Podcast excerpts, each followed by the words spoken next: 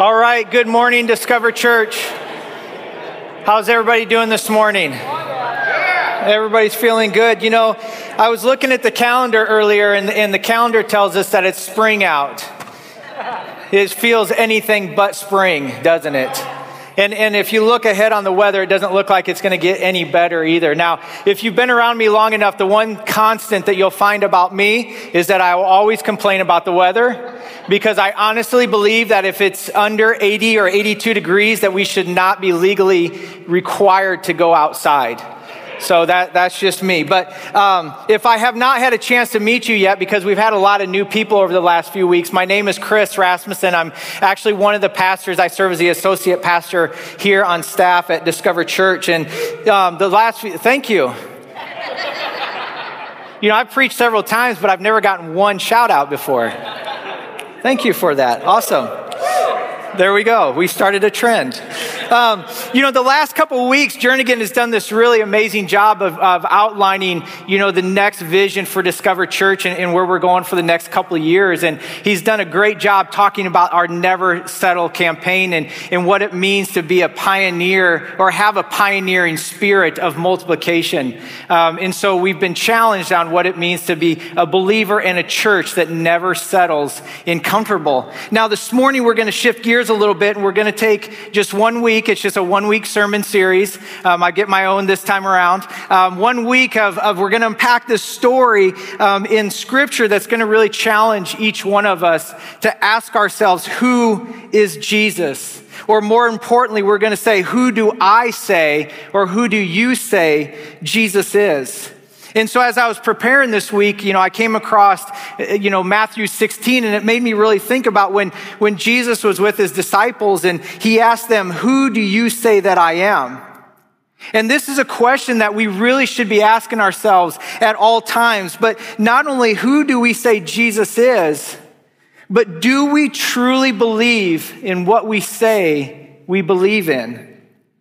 Because what we're going to find this morning is that worry ends where our faith in Jesus begins. Worry ends where faith in Jesus begins.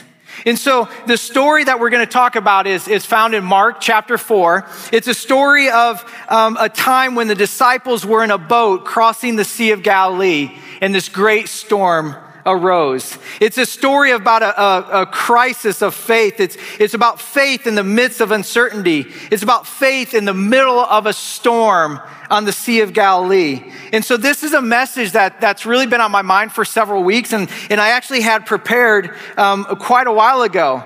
But now, as we think about a storm and we think about disciples on the Sea of Galilee, I have one question for you, real quick. How many of you were here last week as, as Jernigan spoke on the last week of the Never Settle campaign? Yeah. Does anybody remember him talking about the disciples in a boat, in a storm, on the Sea of Galilee, and a test of faith? Does anybody remember that? So let me tell you what was going through my mind last week. I'm sitting right there in the second row where I always sit because we find out at church we unofficially have signed seats, right? You can tell who's here by where the gaps are. Oh, nope, they weren't there because I saw their seats were empty. So I'm sitting right there, and, and I didn't know what Jernigan was going to talk about that day. And all of a sudden, he starts talking about a storm and disciples. And like I said, I had my message already written. And right away in my mind, I said, Oh, dear Lord, he just stole my sermon. So this panic started welling inside of me, and I'm going, oh no, I'm going to be up every night this week rewriting a brand new sermon. And so I'm sitting there going, man, Jern, stop talking, please. Stop talking. Go, go into some different area. I was like, man, you're killing me, Smalls. Okay, hopefully somebody caught that Sandlot reference. Awesome. Man, it just it just rolled out, but I didn't know. So so then he starts talking about Jesus walking on water and he talks about Peter sinking. And I'm like, okay, I'm good. Chris, you can stop freaking out because it's, a, it's the same setting, but it's a, it's a different message. So I finally was able to listen to like his second half. But, but man, I'll tell you, When you're sitting there and you're already prepared, and all of a sudden someone takes your sermon, you're thinking, oh no. So now, while these two stories are, are really going to be in a similar location and a, a similar backdrop, the, the passage we're going to talk about this morning actually happened before the event that Jernigan talked about last week. And so, as I was wondering, you know, I was thinking, well, why does Jesus, why is his most impactful lessons on faith always during storms? Is he trying to teach us faith at times when we're in most dire or stressful situations? Now, now I don't know the ultimate answer to that, but I think God is going to reveal the mystery a little bit as we dig into Mark chapter 4. Because if you've read Mark, you'll find that, that he really does this amazing job of slowly revealing what the identity of Jesus is as he writes. And so it's going to make us all question who do we believe that Jesus is? So we're going to turn to the, the Gospel of Mark, chapter 4. So if you have a Bible with you, you can turn to Mark, chapter 4. We're going to start at verse 35. So if you got a Bible or if you got on your phone, or, or we're going to have the verses behind me as I read. And, and I'll read the entire passage and then we're going to come back and, and break it down. So Mark 4, um, uh, verses 35, it starts On that day, when evening had come, he said to them, let us go across to the other side. And leaving the crowd, they took him with them in the boat, just as he was, and other boats were with him. And a great windstorm arose, and the waves were breaking into the boat, so that the boat was already filling. But he was in the stern, asleep on the cushion. And they woke him and said to him, Teacher, do you not care that we are perishing? And he awoke and rebuked the wind and said to the sea, Peace, be still. And the wind ceased, and there was a great calm. He said to them, Why are you so afraid? Have you still no faith? And they were filled with great fear and said to one another, Who then is this that even the wind and the sea obey him? So, as we look back at this passage this morning, I'm really going to divide this into to three sections for us. The first of all, we're going to set a scene for this dramatic event that's really going to test and expose the faith of the disciples. Second, we're going to see that Jesus is really the calming force amongst the storms. And lastly, we're going to be challenged uh, with a question that's really the central focus of what this passage is, and that's who then is this person that we identify as Jesus? Because as we discuss Jesus, this passage is going to show us that our worry ends when faith, where faith in Jesus begins.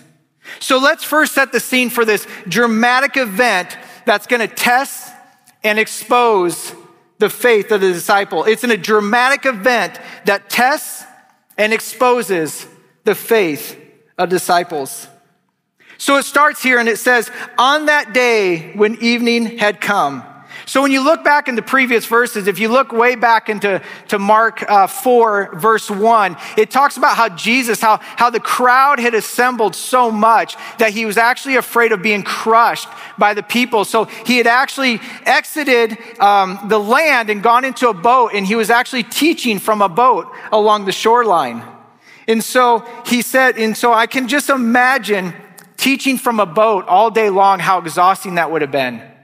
Man, I know how exhausting it is just to stand up here for 45 minutes and talk, but imagine teaching all day long from a boat during the heat of the sun.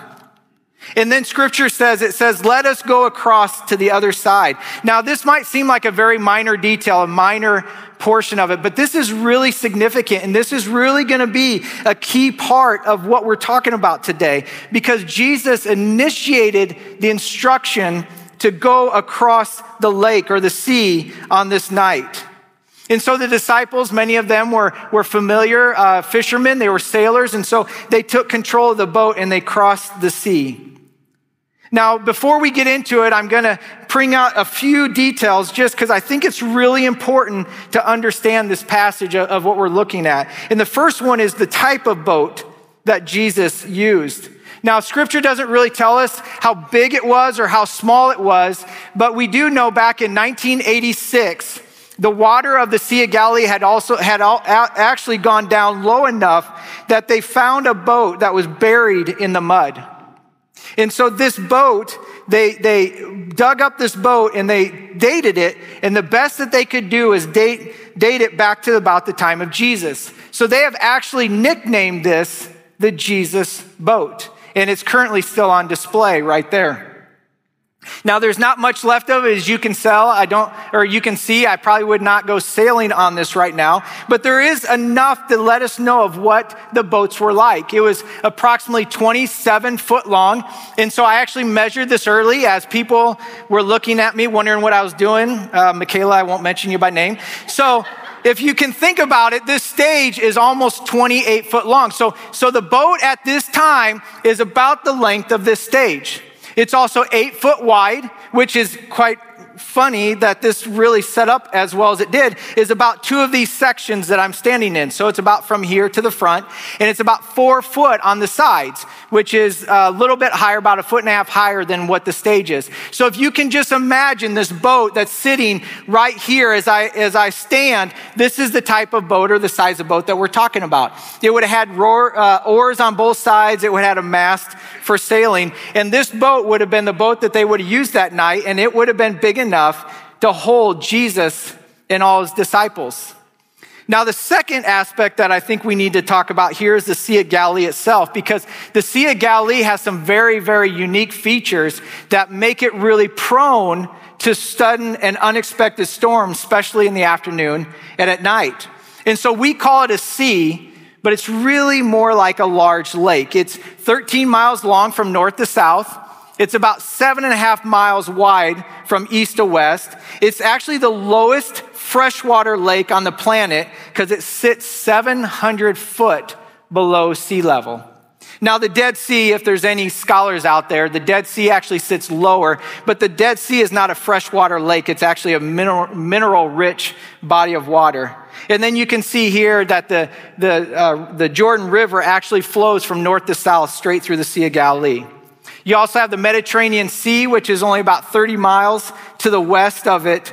Um, and so you can see how all the topography around it, it's just like this bowl where things just empty into. And so it's surrounded by hills and mountains, as you can see. Um, on the east is a mountain range that, that actually rises 3,000 feet above sea level. To the north or northeast is Mount Hermon, which is 9,200 above sea, sea level. So you're going from 9,200 to negative 700 in only a few miles.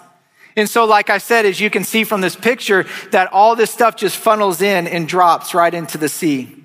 And so, when you combine all this stuff, you combine, you know, the, the moisture air from the, the Mediterranean Sea. You combine all the cool air that's actually going up and around and through the mountains. And the fact that it's so warm around the Galilean area and the warm air rises, it really mixes to this and, and results in sudden and spontaneous storms in the, in the uh, afternoon and early evening. To even today, people who are on the sea today have to watch um, in the afternoon and make sure to see what develops.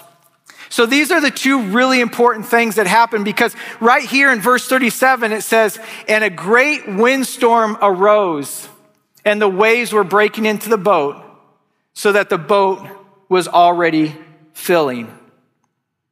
So, like I said, the sea is known for storms, but, but this is a storm that's like no other at all. The Greek word here for windstorm is actually lailaps, which means a ferocious or a furious hurricane. So, we're talking about a sudden and unexpected storm with winds that were probably exceeding 70 mile per hour that came upon them just like that. What's interesting is, is in Matthew, he talks about this encounter as well, but the word he uses here for windstorm is seismos, like seismic activity, which actually means like earth shaking. So let's think about it. We're in a boat the size of what I'm standing here from side to side, about this width, a little bit higher in here, and now you find yourself in the middle of an earth shaking hurricane. You've got waves that are breaking into the boat, filling it with water. So the, the disciples are now facing this storm. They're in the middle of this. So imagine, just put yourself in the middle of this. And I'm going to add one more thing to it it's in the night. So now you're in the dark of a night.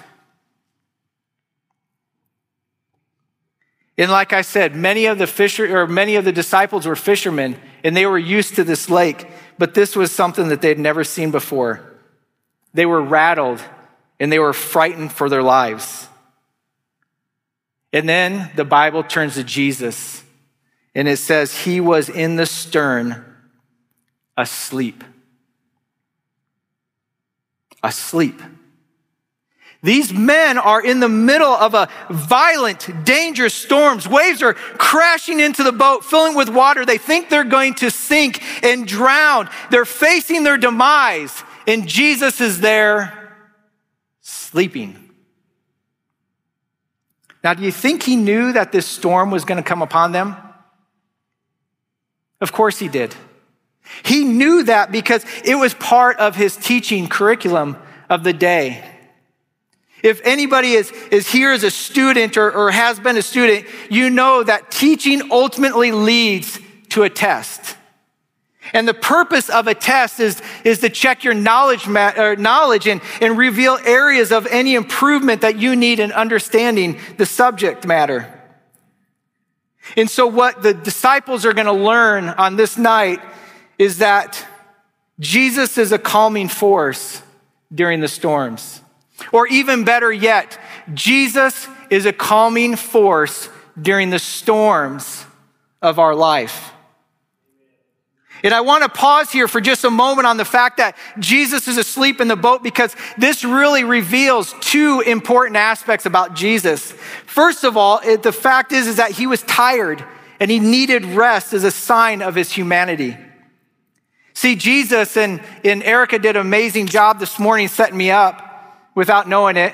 But Jesus was, was a human just like us. He had a body just like us. He could hunger, or he did hunger for food. He thirst. He felt pain. He experienced exhaustion. He had the same emotions. And he also needed sleep to recharge his batteries after a long day of teaching. Now, Psalm 121 says that God does not slumber, but we learn right here that God did sleep. The second thing it tells us is that he's in, he's sleeping in the middle of an amazing, violent, and dangerous storm. Because he slept, because he knew he was safe.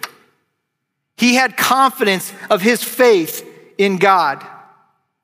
Now we know that sleeping during a crisis is not always the best response, but here it shows his faith in the face of adversity.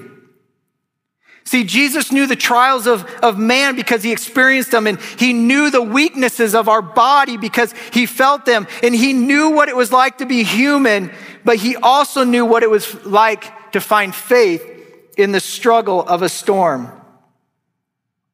So now let's put this into context in our own lives when we've had stressful situations or, or frustrations.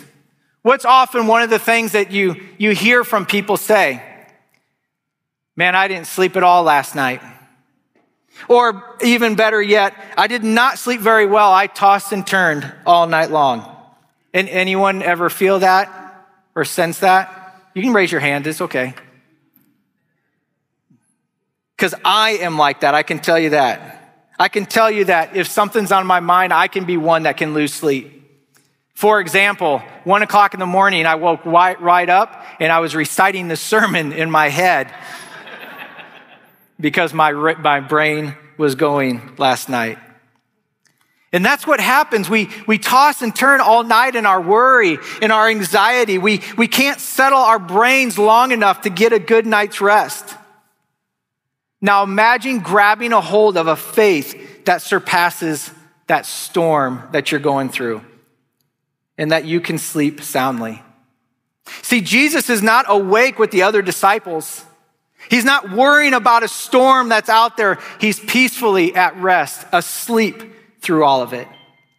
But what's interesting here is that the disciples did not see this as a sign of faith. They did not look and go, oh, look, Jesus, he's sleeping. How nice, how cute.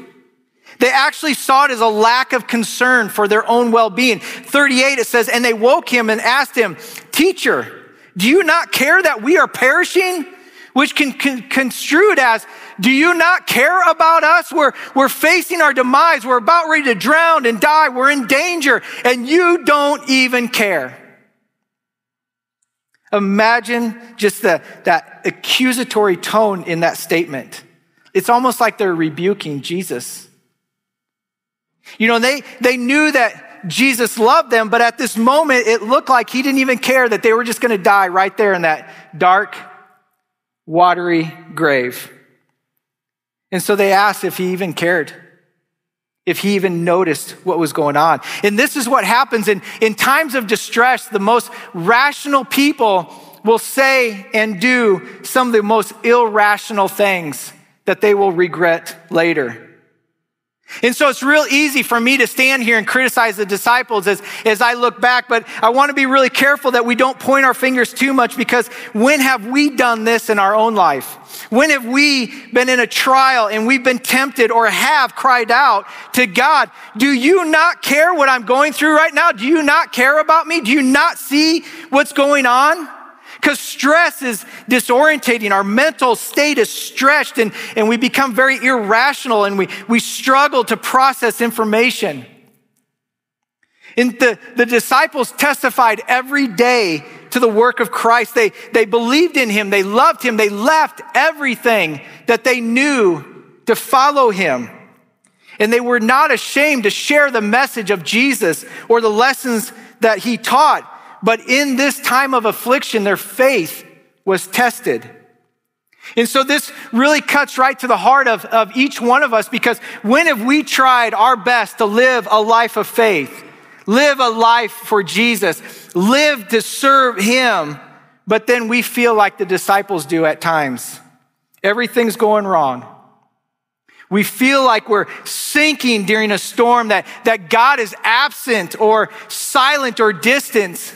Or maybe he's even asleep. And we think, think, man, if he truly loved us, or even worse yet, if he was real, I would not have to be going through this because he would be there. But we have to remember the greatest danger here is not the storms that are around us. The greatest danger is the unbelief that we have in our hearts at that time. The problem is, is our doubt or even a lack of, of understanding the faith, not the things that are happening around us, because storms are essential to our spiritual growth. They remind us that He's in control and that we do not and should not ever rely totally on ourselves. Because sometimes He blesses us and He shines the most bright in situations that we would have preferred to avoid. Because without difficulties or stressful situations or even failures, we might never learn to lean on the strength of Jesus. And I can tell you from, from my own personal experiences, as some of you guys know our background in the last five years, we've been in all kinds of crazy transitions. We went from business in Iowa to missionary in Haiti, back to a church in Iowa, down to Kansas City, all in a couple of years. And I can tell you, it hasn't always been the easiest of times. We have ridden this amazing roller coaster, but I can tell you that some of the greatest lessons came in even our hardest of times. Because without adversity, we may become spiritually immature people who really heavily rely more on ourselves and our own knowledge and our own understanding. And so, times of distress are really moments that reveal what? Or maybe even more importantly, it reveals who we actually believe in. Now, there's a, there's a saying that out there that goes something like this um, God will never give you more than you can handle. Has anybody ever said that? God will never give you more than you can handle. Have you ever felt that? I'm going to tell you right now, I think it's a, I almost used the word ridiculous, but now I did. It's a ridiculous and it's a crazy statement. He will give you more than you can handle. He will give you more than you can handle because that's how we learn to completely rely on Jesus. If we only were given what we could handle, then we would have no need or to seek faith. We would have no need for God. We'd have no need to rest on the faith of Jesus if it was all about us. And here's another thing that I want to make sure if you've, if you've got that piece of paper and you got that pen, I want you to write this down. We were never promised a life free of trouble. We were never promised a life free of affliction. We were never promised a life free of stress and failures and frustrations. The other thing is, is we've never been promised a smooth journey to heaven. But it's in these storms that we face that, that Jesus draws us to Him and He weans us from the, de- the dependence on this world and a dependence on ourselves. And so we learn that we can also sleep in the middle of a storm, just as He did in that boat. And now, verse 39, it says, He awoke and rebuked the wind and said to the sea, Peace, be still. And the wind ceased, and there was a great calm. Peace, be still. Some of your versions will probably say quiet, be still. But that's it. Three words in our English language.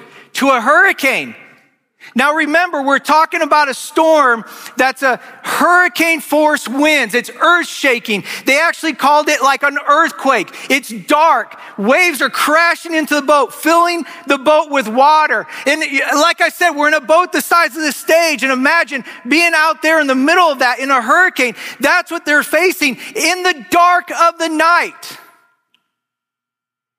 And Jesus speaks three words and says, Peace be still.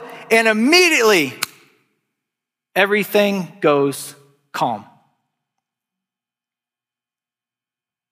Imagine that. Imagine the most ferocious storm you can imagine.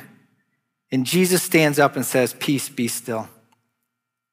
And just like that, the water is as smooth as glass, not an ounce of wind. Be still the Greek root word here, phemo, actually means put to silence or muzzle. And that's what he did. He silenced a storm by speaking to it.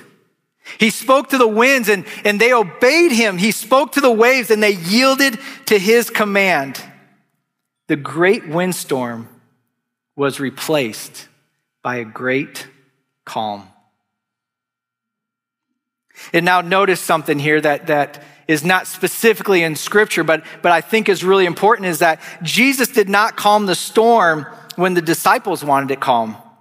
He calmed the storm based on his timing. He leads us into storms for his reasons. Remember, as I said, it's important fact in verse 35 that he instructed or he, he's the one who started the journey across the lake. He leads us into these storms on purpose and he'll eliminate them and he'll calm them when he wants. He does not operate on our timetable. Wouldn't that be nice? Wouldn't that be nice if, if we could say, Jesus, I'm in the middle of the store. Can you please stop it? I've had enough. And he said, Oh, okay. Yep. But he doesn't do that. He, he, he does it on his own timetable. So no storm will strike you that is unknown to Jesus, and they will never last longer than he intends. Because not only does he plan these tests and trials, but he also designs the time frame as well. And when that storm is supposed to end, he will bring it to an end. And then here he turns to his disciples and he says, Why are you so afraid? Have you still no faith? Still no faith. Everything you had seen, everything you had experienced, have you still no faith? These are just two penetrating questions. See, Jesus was in the boat with them. What did they have to fear? They could, they could see that he was perfectly at peace, that, that he was sleeping during this crazy, violent, dangerous storm. But he slept because he had faith.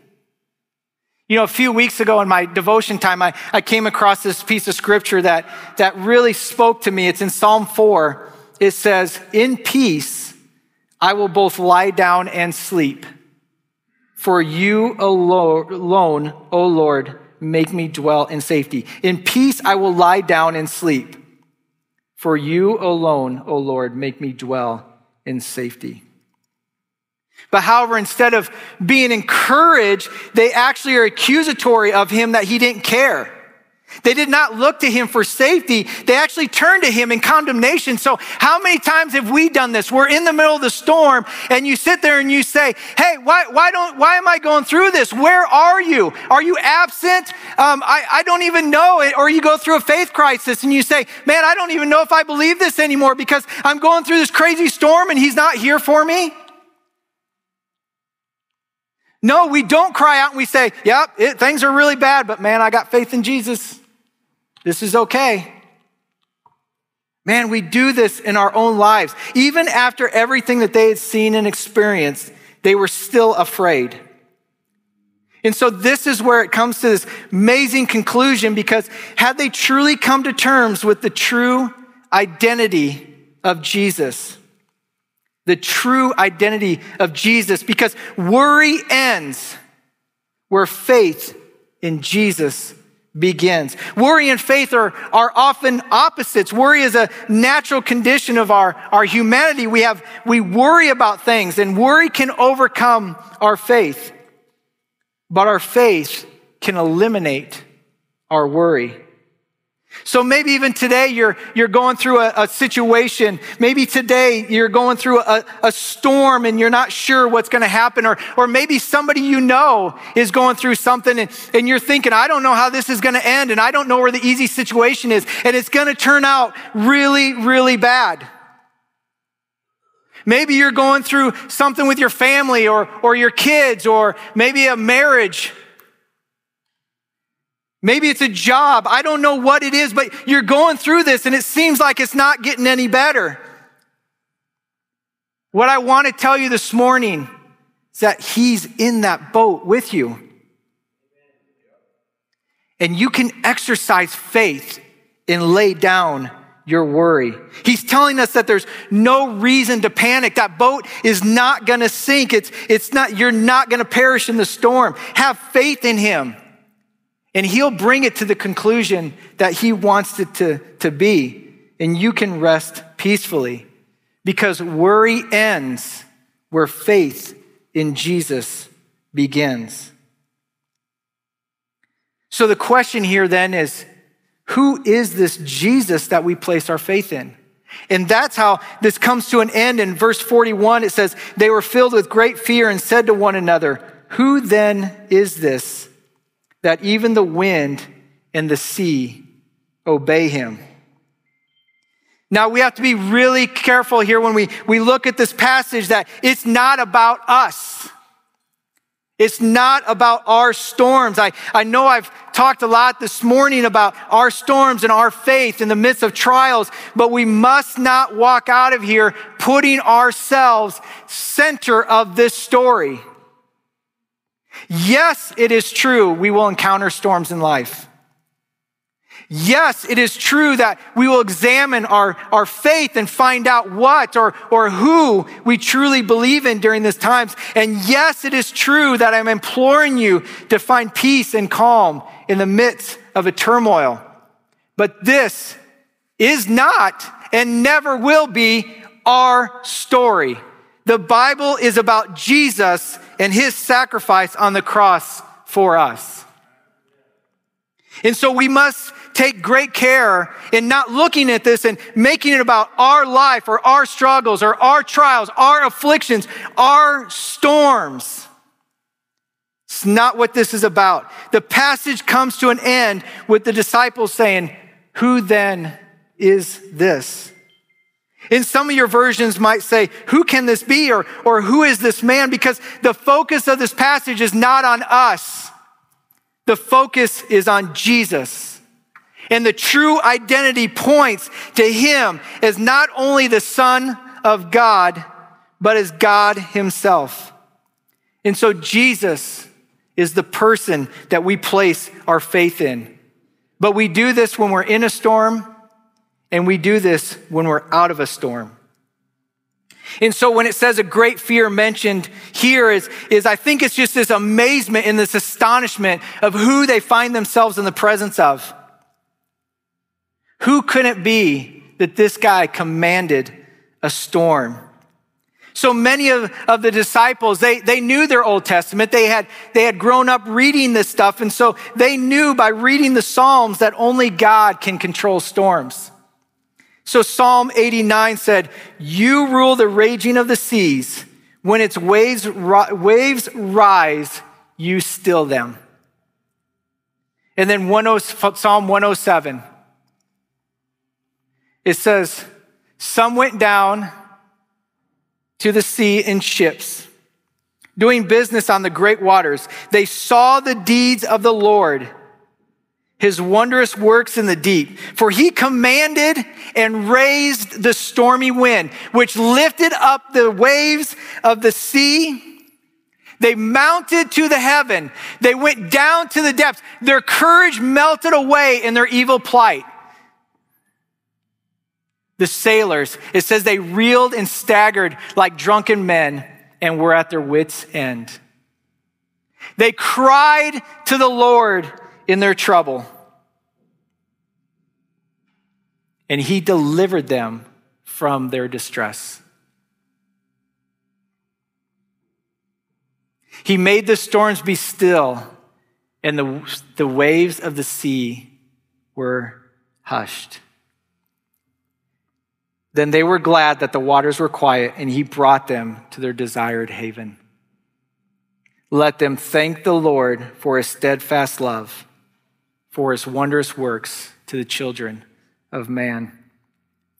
See, this psalm, it talks about the sailors at sea and it talks about the storm. It talks about mounting up to heaven, down to the depths, and how the sailors' courage was melted at this time. It says that they were reeled and they staggered throughout the boat and their wits at the end. But then what does it say? It says they cried out to the Lord and he delivered them to their desired haven. See, this Psalm 107 is, is just remarkably similar to what the disciples had just gone through. It's remarkably similar to the story in Mark. Now, they have witnessed Jesus command nature. They knew God could do it from reading the Old Testament. Now they saw Jesus command nature with the same power and authority that they had read about. And here was this, this man this guy that they had spent time with, a, a, person of flesh and blood who hungered, who thirsts, who gets tired and needs rest. But now he exhibited something that they knew only God could do. This shows us that Jesus is, mere, is more, so much more than just merely a man. So, who then is this? This is the question we need to ask ourselves today. And, and I started earlier talking about Matthew 16 when, when Jesus asked, Who do you say that I am? How would you answer that? If Jesus was standing right here and he said, Who do you say that I am? How would you answer that? Because it was at that point that Peter spoke up and he said, You are the Christ, the Son of the living God. See, he knew that Jesus was no mere man, but he was there to save his people. So, who do you say Jesus is? Who is he to you? Because there's a couple of things that, that I know from reading through this passage. First of all, our storms are, are never comfortable, but they are crucial in shaping who we are as followers of Jesus. Storms are not comfortable, but they are crucial in shaping us. Number two, our storms are often the moments that reveal our faith and show what, or even maybe more importantly, show who we really believe in.